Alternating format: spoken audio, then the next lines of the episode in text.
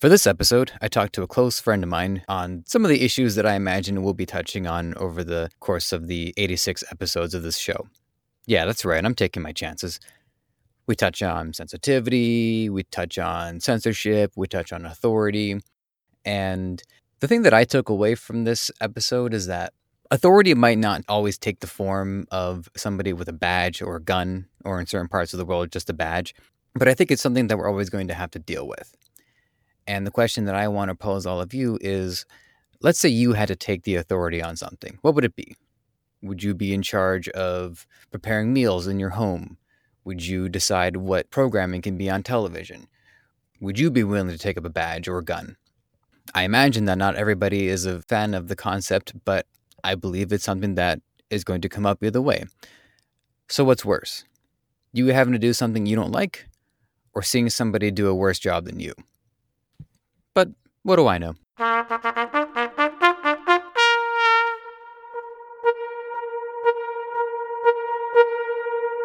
My guest today is somebody who I wasn't it wasn't the plan to have him be my first guest because I didn't have a plan to have a first guest. I just reached out to whoever wanted to speak to me. But I'm actually quite grateful that he is my first guest because it's thanks to him that I got to this point. It was uh, he who invited me into a private free speech group of like-minded people who were all concerned about what's going on with freedom of speech in our culture right now. He's a good friend of mine. He'll be going by Mike, and that's all you get to know about him. And he, some of the things that uh, he wanted to discuss is authoritarianism and censorship, which again was also quite fitting because of the nature of the show. So, Mike, this is Freedom. You're on the air. Oh, hey, it's uh, Mike. Good, good to talk. It is good to talk. Now, we're not going to specify how much of an age difference there is between you and I. There is one, but not, I'm not going to specify how much.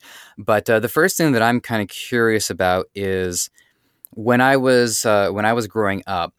There was a very clear window of time between when I had the internet and when I didn't have the internet. And when I didn't have the internet, life certainly felt its most authoritative because I really had no one to trust but the institutions that were in place at the time. And that meant school, that meant what was on television, whether that was the news or even you know, other television shows. Uh, and once the internet rolled around, I certainly felt a lot more free. It felt like there was this sort of new realm that I can uh, exist in.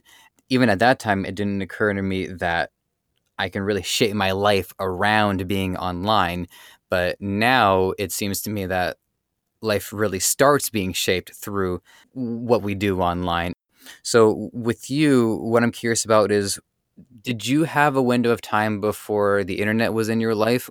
And how long of a time was that?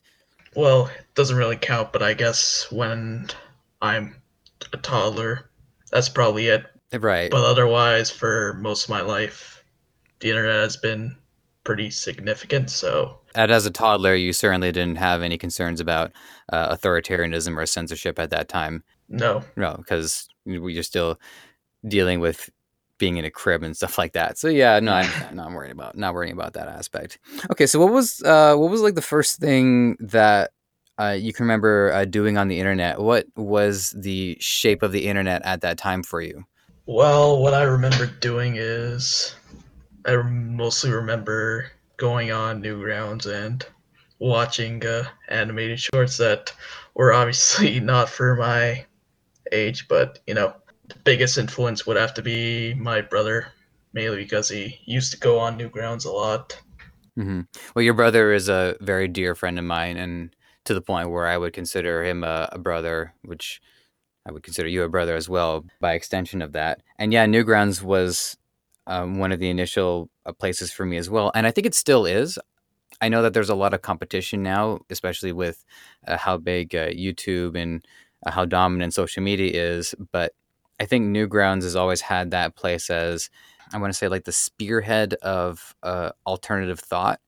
Because it, there, you really had to go out of your way to break one of their rules. You know, I remember they've they've done a, like a lot of different recategorization of their websites. Like there was a lot of uh, changes to the way uh, Newgrounds was presented. And I remember there was a while where there would be this banner at the top, just as an example, of the uh, cuckoos from a link to the past where you could click on them individually or a tank would eventually drive past them and run them over and it was a bloody mess and it was it was great because like, that's on the front page and that's like the first sign that you know, newgrounds really is a free place for people to to express themselves but like you really had to go out of your way to do something unacceptable by newground standards i think there was one point where there was this category i don't think it's still around now i would have to uh, double check but it was called bastards and the category was just like the flash videos of people who were screwed over or just had really bad luck or whatever the case is. And one of them was actually like a Chun-Li video, and I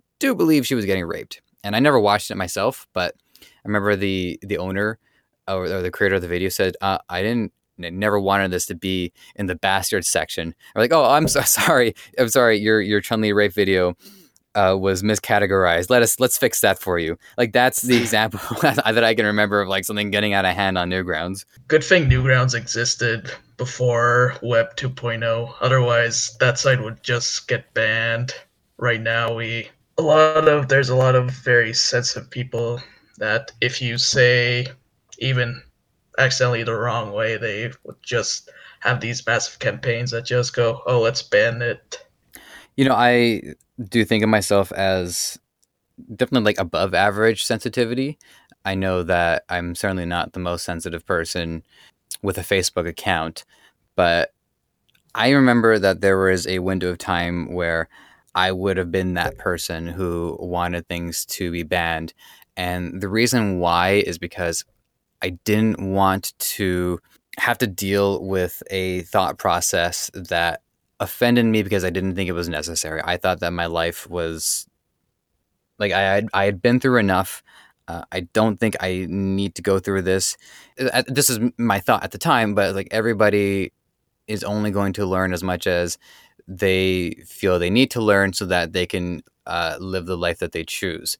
And I think the way that this kind of uh, exemplifies itself just in our society is that we in spite of the fact that we have the technology to uh, make the world a functioning place all over the world, we don't. We have people who rejected these ideas, and then so and that's kind of what like I I understand some of that sensitivity only in that it's not that they they they want to go their entire life without being challenged, but they don't want that challenge to to be so invasive because uh, you you can have quite a bit of uh, offensive material at your fingertips. And so I can understand, like, you know, uh, I don't want it to, to be on Facebook at all. You know, it, it, pisses me off. It shouldn't piss anybody off. And so there's also an element of empathy to it, too. I can understand that. I guess the only flip side to that is at the same time, you gotta have things that are opposed to you. Otherwise, you would be stagnant into one thought. You wouldn't really grow as a person if you just listen to thoughts that you mostly agree with. You kind of have to listen to all types of thoughts, all types of theories, right, so forth. Yeah, and I try to do that as much as I can, especially like in the last uh, couple of years. You know, a lot of the stuff that I thought, a lot of the direction that I thought my life was going to go was was altered. You know, for uh, quite a while, I really thought that we were going to be going in a uni like world government direction, I really thought that universal basic income was basically going to happen. And what I thought was going to happen to the world was that you know, the majority of people weren't going to go to work because they wouldn't need to. There would be enough technology that you know everybody's basic needs could could be met. Food would be automated, and the only people who would go to work were the people who really wanted to. And as a creator, I was actually really excited about that because what would happen is now I would I would have this huge audience of people who really had nothing else to do but consume material. And as a creator, this would be great.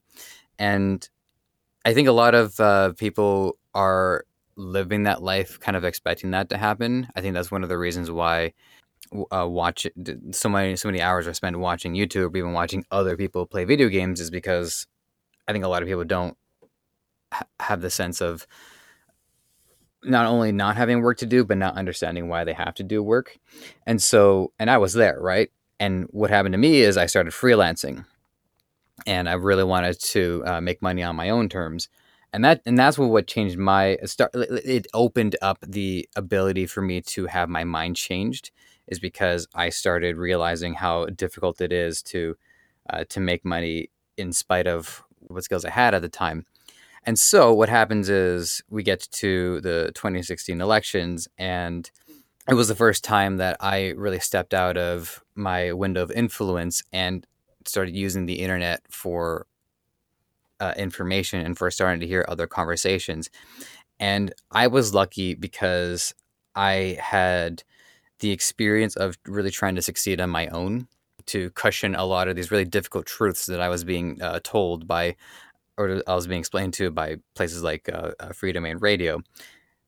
And so I was okay with it. Like I could take that, I could take that shock. And now I see the world as a very different place.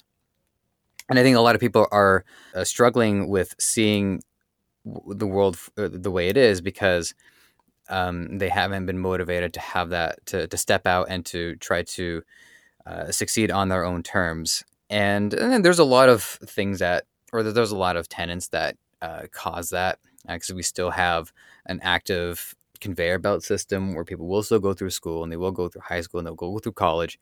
And will spend the most influential time of their life being told you do this you end up here. And i think that uh, is going to go away you know like on a daily basis now you know i'm on youtube and i'm spending at least like an hour two hours just like listening to people staying up to date with current events. And what i'm finding is that i feel like this is what classrooms are going to be now. Uh, it's right there it's accessible. I can even like participate if i pay a couple bucks and i could say something. And i'm learning so much uh, at my own pace while i can play a video game even. Like i can i can distract myself you know, and still and still be educated. And so I think what's happening is that there is this resistance to change unlike anything we've seen because the changes that are going to happen are unlike anything that we've seen. And uh, I try to sort of live in the present that I think the future is going to be, and so that's why I I can stand dealing with opposing issues. Uh, whereas uh, I'm I'm curious as to where do you uh, where do you get your opposing views from? What are some of the places that you listen to, or what are the conversations that you're uh, uh, engaging in? I guess the most I go to is from time to time. Whenever I'm bored, I just go to different. I go to different YouTube channels just to see their opinion is. I go to some left leaning channels, some right leaning channels, some far a bit of the alt right channels just mm-hmm. to, even if I don't agree with them, I would still listen.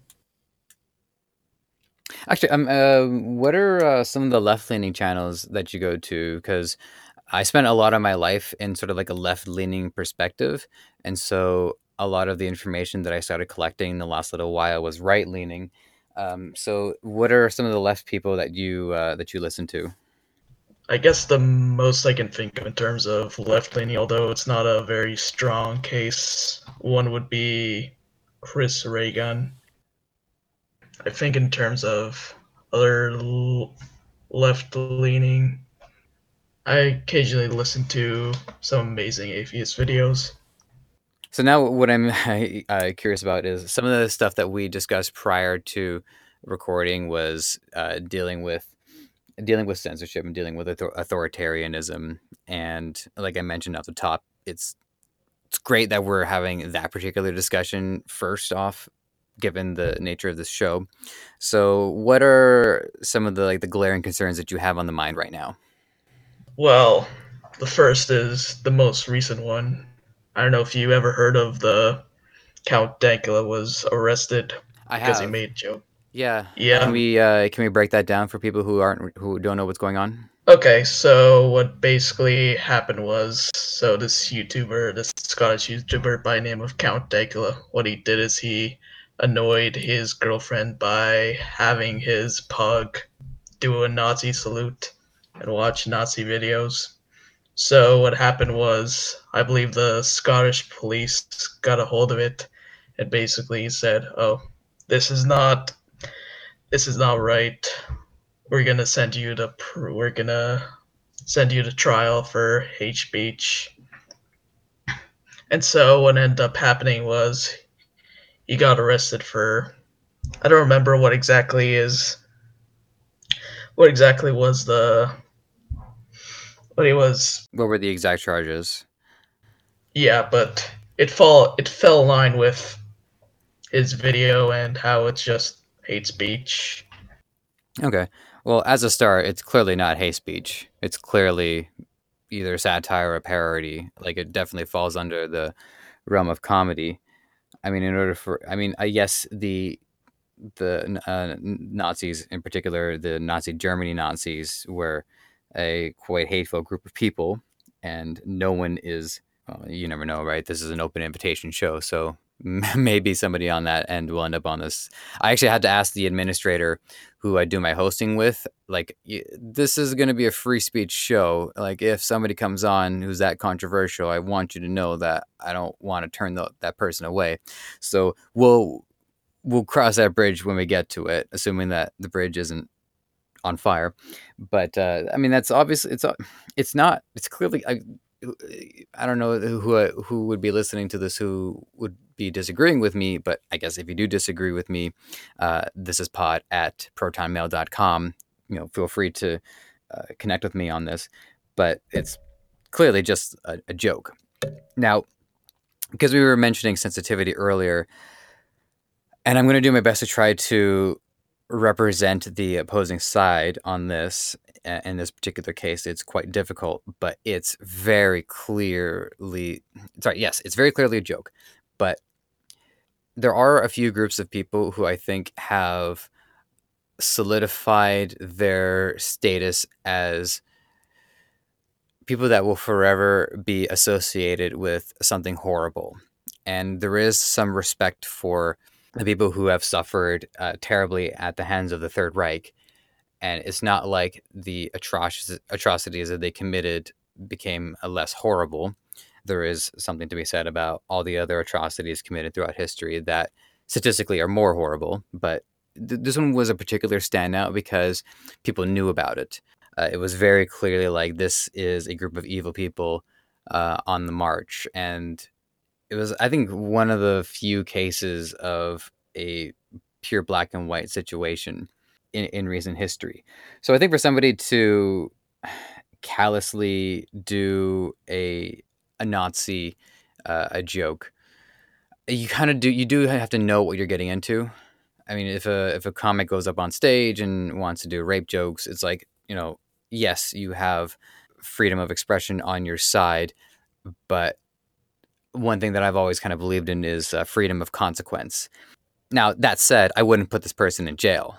Like, I wouldn't do that. That's not necessary because you send somebody to jail because they need correction or they need to be confined because they're a danger and or they've committed something so horrible that they deserve to be really i think confinement is one of the meanest one of the most horrible things that you can do to somebody because it encloses them in this space where they're stuck with their own mind and there's no stimulation and really is truly a terrible terrible thing so for a guy to go to jail for annoying his girlfriend like that, I I think that's that's definitely an extreme. But I understand that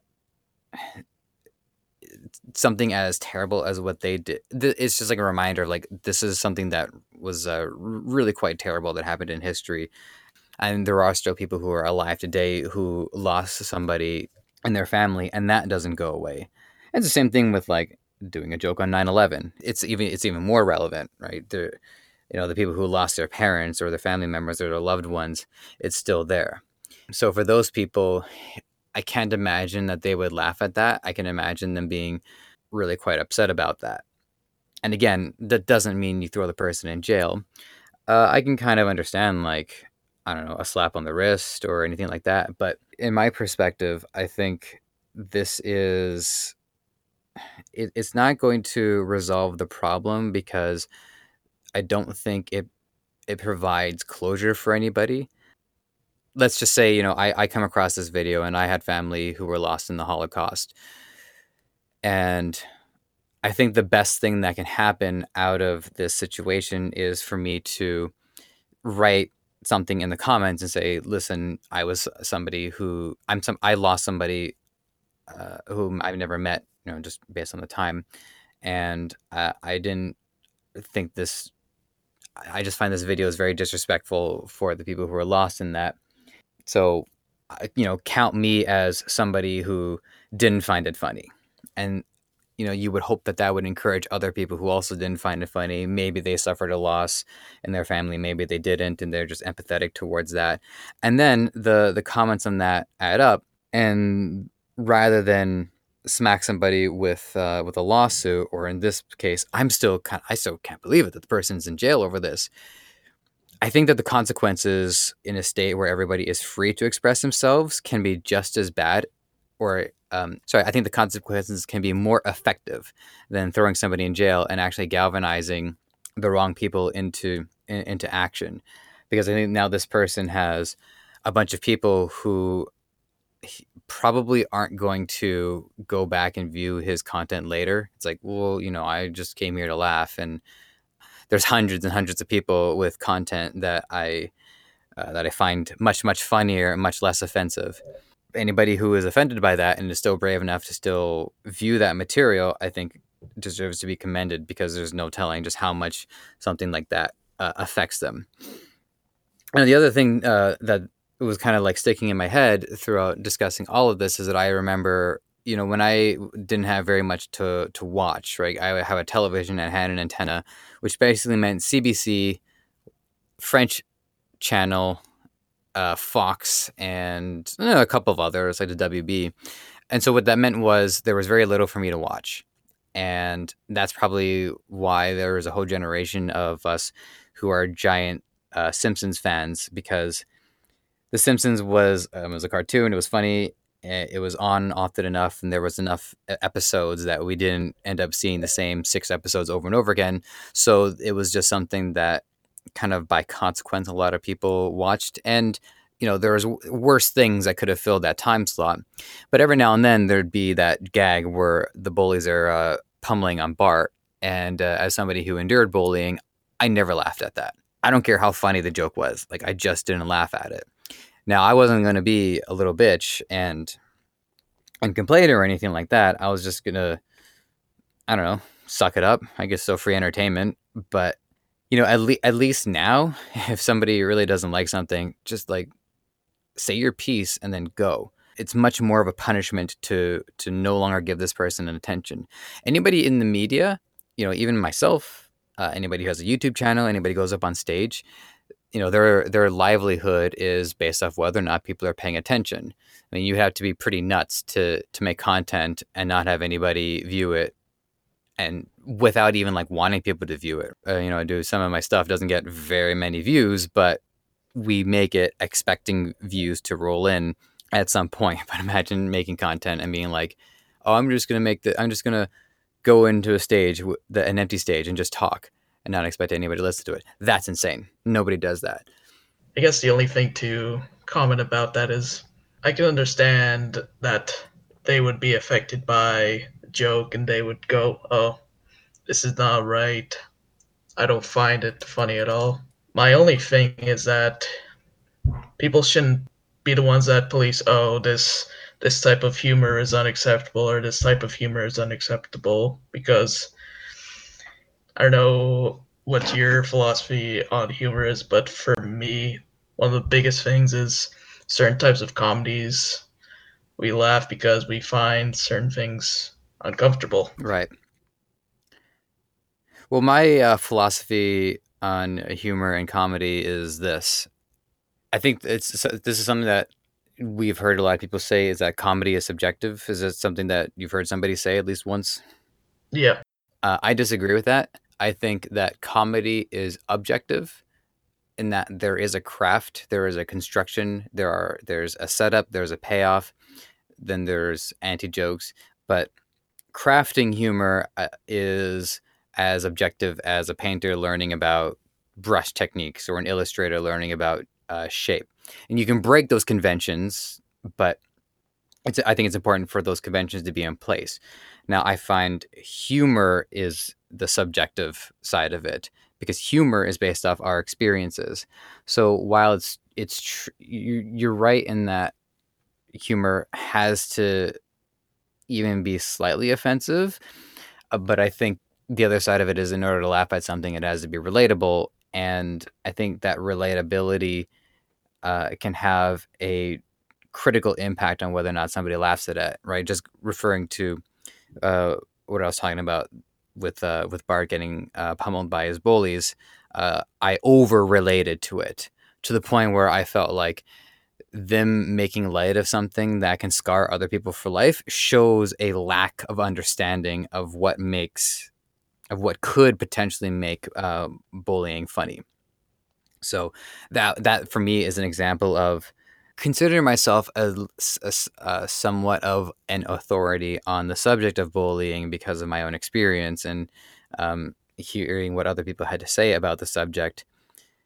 So I think for if uh, somebody else didn't deal with that and they wanted to have an opinion on it, I would kind of stand up and go, um, I think I'd like my opinion to have a little bit like an above average weight because of what I dealt with. Um, as for as for uh, uh, whether or not it has to be offensive, I think, or making people uncomfortable, I think that's basically true across the board. I think it's very rare for something to be humorous and not be offensive or attack or make somebody uncomfortable in some way. You know, I think the the kind of humor that has a chance of making everybody laugh is the crass or the blue humor, right? Like making jokes about uh, a poop or making jokes about sex or making joke about um, then you go above that and you make jokes about like drinking or or pot or something like that, right? Like the relatability scales up what country a person is from, and then you scale on top of that, and you start getting into um, well, sorry, I, I don't I don't need to keep going in that. I'm, I'm sure you, you you get where I'm going with it. And in in that regard, um, if if all comedy is offensive, even slightly, even like a tiny, tiny, tiny, tiny seed of offensiveness, then what that means is that laughter is a defense mechanism. Uh, you, there is such a thing as people laughing out of nervousness or laughing because they don't have a response to anything else and they can't quite grasp a situation. Um, if I, I don't know when was the last time you've been to a funeral, but at all the funerals I've been to, uh, there's actually quite a bit of laughter because it's a it's a vulnerable time and people are just trying to come up with some way to cope with what's happening. And I think what happens is laughter is a defense mechanism and it's a healthy defense mechanism, but it's certainly not the only one. Uh, there are other responses that people have to a perceived attack or a perceived uh, offense. Um, I mean, for me, sometimes, um, actually, no, I can give you a specific example for this one. So, what was happening was because uh, I'm editing somebody else's podcast and I'm uh, mentioned in it like they didn't they didn't think that they were mentioning me. They were just like telling a story about a guy who did a thing, and it turns out that I had done the thing, and it's funny. Like I'm I, like I could have edited it out and I didn't because I thought it was funny, but that didn't mean that I laughed at it because what it did was it tr- um, triggered. God, I can't believe I'm using that word in context. It triggered a part of my brain that went more of like fight or flight. It was more of the like that high anxiety response as opposed to uh, laughing at it to the point where the only way that I was actually going to laugh at something, even though it was like clearly funny, I would have to have forced it out, and I couldn't do that. I think we're getting to a point where if we don't really teach people the importance of comedy and the importance of laughter, then what we're going to end up with is a situation where fewer fewer things are uh, are making people laugh and in, we're increasing the uh, defense mechanism. We're increasing stress and we're increasing anxiety. And it's and we do live in, in in an anxious time. And people are like, "Well, why are you guys so anxious? Why is why is your generation so anxious?" And it's like, "Well, of course we're anxious. If there was a point where people didn't think they were going to make it past thirty, so they didn't have the weight of their actions." that we do. You know, let's say I said or did something embarrassing, which has happened a number of times and it's not like I'm going to die at 30. I don't know when I'm going to die, right? Like I could die at 80, I could die at 120. So I have to live with the concern of what effect those actions are going to have for a very long time. So we are dealing with unprecedented levels of anxiety, and I think that's getting in the way of humor. Also, back then, the way we the way information was transferred was very slow. You basically had newspapers. Sometimes you would probably get oh eerie, eerie, things like that. But nowadays, information is just seconds away. Even if you're not, even if you're not using the internet, you have the 24/7 news cycle, which pretty much gives you, oh, this event happens. There's this attack. Oh wait, breaking news. There's another attack. Right. You know, I was, uh, I came to this realization: news is kind of an addiction, um, just because it's like you, you have uh, groups of people who are set up to uh, root for certain narratives without regarding of what the truth is. Because I think if you're a part of a group, then you believe in a certain truth and you have your facts and your evidence to back that up. But then you have another group of people who are believing in a different narrative and what they perceive to be the truth, and they have their facts and their evidence to back it up. Like I don't, I really don't think I, it's weird because like I'll, I'll, I'll try to hear what both sides of uh, of an issue have to say, and both sides have this tendency to accuse the other of ignoring facts. Well, it's like, well, maybe there's just like a boatload of information, and people can shape reality as they see fit. But you know, well, that's that's kind of a side point. And I find that based off the news that I'm hoping to hear or the news that I'm hoping not to hear, is I'm kind of addicted to it now because it's it's coming out so quickly and it's mostly free, and it's like, oh man, this is good news for my narrative, or this is bad news for my narrative. But man, do I feel like I'm under I'm, I'm under its spell. Yeah, and not only that, but another thing with the news is that you're given like one side of a story, one side of a story that has many different angles to it. So right. you could have one story that says, "Oh, this person this person is involved in this particular group, but you have another side where it says, oh, this person is committing the act out of self defense. And you have another group that says, oh, the person that the individual is, you know, wasn't in the wrong at all. Right. Yeah, my my guiding light is uh, I've tried to go by is that when you have two conflicting stories, the truth ends up somewhere in the middle uh, because you have this collection of of story beats, and then both sides try to spin that story in uh, in the in their direction. So that's uh, I think that that's a good starting point. It's not always correct, but it's how I've tried to come to grips with uh, just just how much news and how much information is is coming out and how rapidly it's coming out. Um, so I wanted to talk to you a little bit about uh, censorship because it's something that we've prior to recording this is something that we wanted to uh, to touch on. The first thing that I want to say about censorship, and this is something that I've always uh, kind of held to uh, my creative side, is that I don't know if every creative person is like this, but personally, I've always found that uh, censorship or any kind of restriction is actually kind of a relief because what that means is now that I know what are my parameters, I can work within those parameters. It's why, like I mentioned, I was mentioning confinement uh, earlier on, is that I'm very sensitive about confinement because if a, a person is like over confined, I don't know what that that does for their creativity. But you know, let's just say like, oh, uh, if I'm doing a, a show and I'm not allowed to touch on these subjects, I go, okay, that's fine. Um, the other side of it too is that I like in the more of like direct example of censorship. I always I always find it funnier when somebody is swearing and then the the the beep happens as opposed to actually hearing them swear, because I think what happens there is like I'm kind of imagining how it's being said and I have a pretty clear understanding of it, but then I find that when I actually hear them swear, it's more deflating. So that's been like creatively that's been my experience with censorship. I've never i can't say i've dealt with any situations where like like a lenny bruce situation where the, the guy was clearly being uh, forced like he was being arrested for what he said which i'd say is a pretty extreme version of censorship.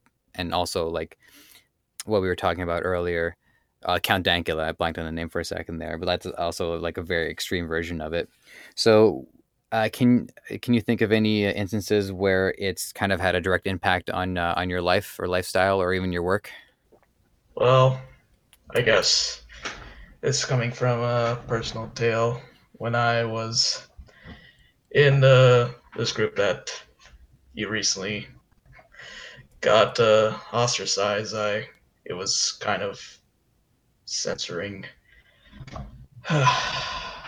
yes. Okay. So let me uh, set up the context a little bit. Um, okay, I realize at this point, if anybody wants to do some digging, they might be able to figure out our relationship. But so Mike is he, him and I were are, were part of a group of friends that um, I was personally very close with for a very long time, and because the political climate in 26, 2015 really became its most volatile that we had ever experienced, it created a it didn't just create a rift, but it accelerated the rifts that were already forming.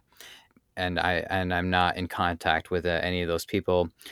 Um, as time goes on, I'm hoping that we can find ways to close those rifts. If they can't be closed, then so be it. Uh, I do take some comfort in the fact that I didn't actually have to directly like leave. I just had to keep being myself, and eventually I'll get kicked out. So I got that going for me.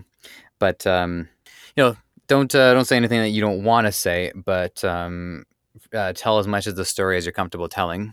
Well, I guess the only thing that's kind of relevant is uh, they've kind of been sort of well, in general, we've been kind of distant. So it's kind of been like slowly, slowly, they've been like kind of ghosting. Mm-hmm. Which I mean, I'm kind of I was kind of like hurt by it, but at the same time, I don't know. I'm my own person, so eh. Okay. Um, you know, uh, I uh, I've dealt with ghosting, um, you know, mainly on uh, on on Tinder, and uh, I I'm actually the uh, now the culprit of uh, an instance of ghosting and I just want to say it because I want to offer some perspective. Um, there's somebody that, even though I'm not talking to this person at the moment, I still consider uh, him to be a very dear friend. It's just that it got to the point where I really ran out of patience uh, with this person because there are a number of things that I perceive to be transgressions uh, committed against me. Um, and I don't, and I can't prove whether or not they're malicious, but that's besides the point. point and I'm at a situation now where I don't want to speak to this person because the transgressions have really outweighed my patience with dealing with them. Now, I think some of those things are the other person's fault, and I certainly think thinks I certainly think some of those things are my fault. But it's just a matter of, you know, uh, I just had enough, and and I think a lot of it really comes down to my threshold for what I can deal with.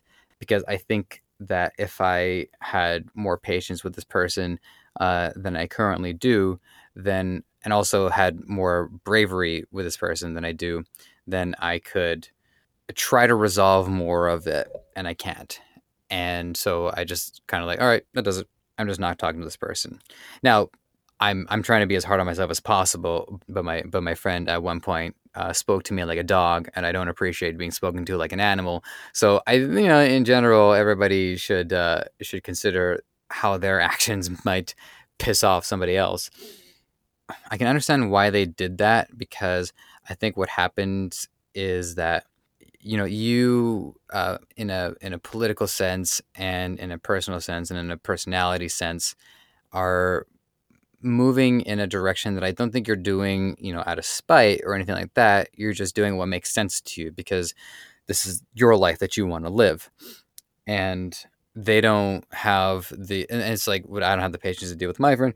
They don't have the patience to to deal with you anymore because your direction is such an affront to the direction they're going that they the, the they're willing to say you're no longer worth uh, you're not you're no longer worth our time we're gonna we're gonna move on in this direction and i think it's unfortunate because you know i would like to think that i have enough friends around that don't agree with me on things so that we can grow but still be amicable you know there's a story i wish i knew who told this to me uh, I'm pretty sure it was from someone that I was that I was a listener of. But there's these two people in in uh, in the UK that get together for coffee or tea, sorry, actually, no, tea. They get together for tea, and one guy is like an anarchist, and the other guy is a business person, and they and they sit down and they just shout at each other for like an hour. You know, they really have it out. And then when they run out of tea, they're like, uh, "Excuse me, can I, can we get a refill?" It's a terrible accent, but whatever. And and they get the, and, and they and they refill, and then they and then they unload again, and it's kind of a relief, you know, to uh, to let out your uh, to let out your side of it and let out your issues and air your grievances against somebody who is a representation of those grievances. And then when it's done, they shake hands or whatever it is they do in the UK and they go live their productive or unproductive lives respectively. And I mean, that's terrific. I mean, that's the kind of thing that, you know, we all want to deal with. Um, I, th- I think a lot of this really uh, traces back to um, the sensitivity threshold because I think you're not doing anything to hurt them, at least not directly. I don't know, and I, and and I know these people too that you're referring to, and the difference between you and me is that it got to a point where I did actually want to start hurting them uh, because I had felt so hurt, and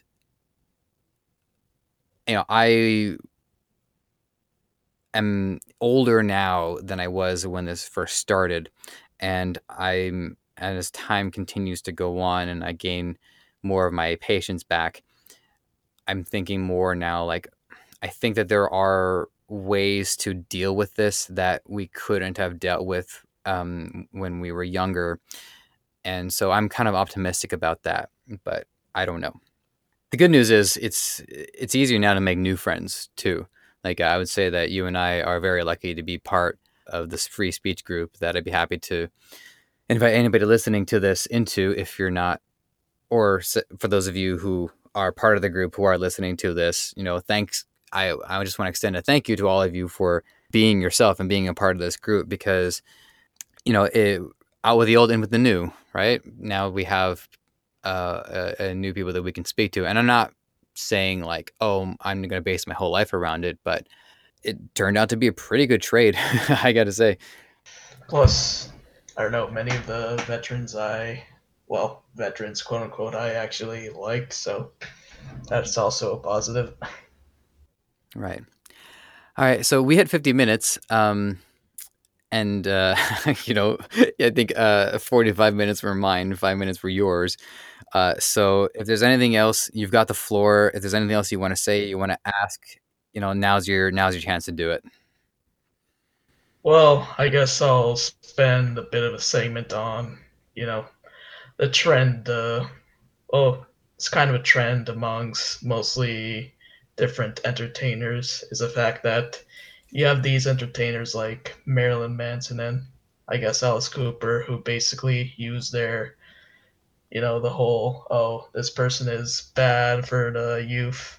The irony, the ironic things that what those people don't realize is that part of the reason that they're appealing is because those people, soccer moms, the those lawmakers make it appealing. So when people when they say, "Oh, this music or this art is obscene," teenagers will flock to it.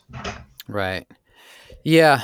Yeah, that uh, that happened to me too, right? Like I was told not to uh, watch South Park, uh, but because South Park was uh, so outrageous for me relative to my experience as a kid, it it made me want to watch it uh, more so. Um, I, I, am willing to also uh, take the conserv.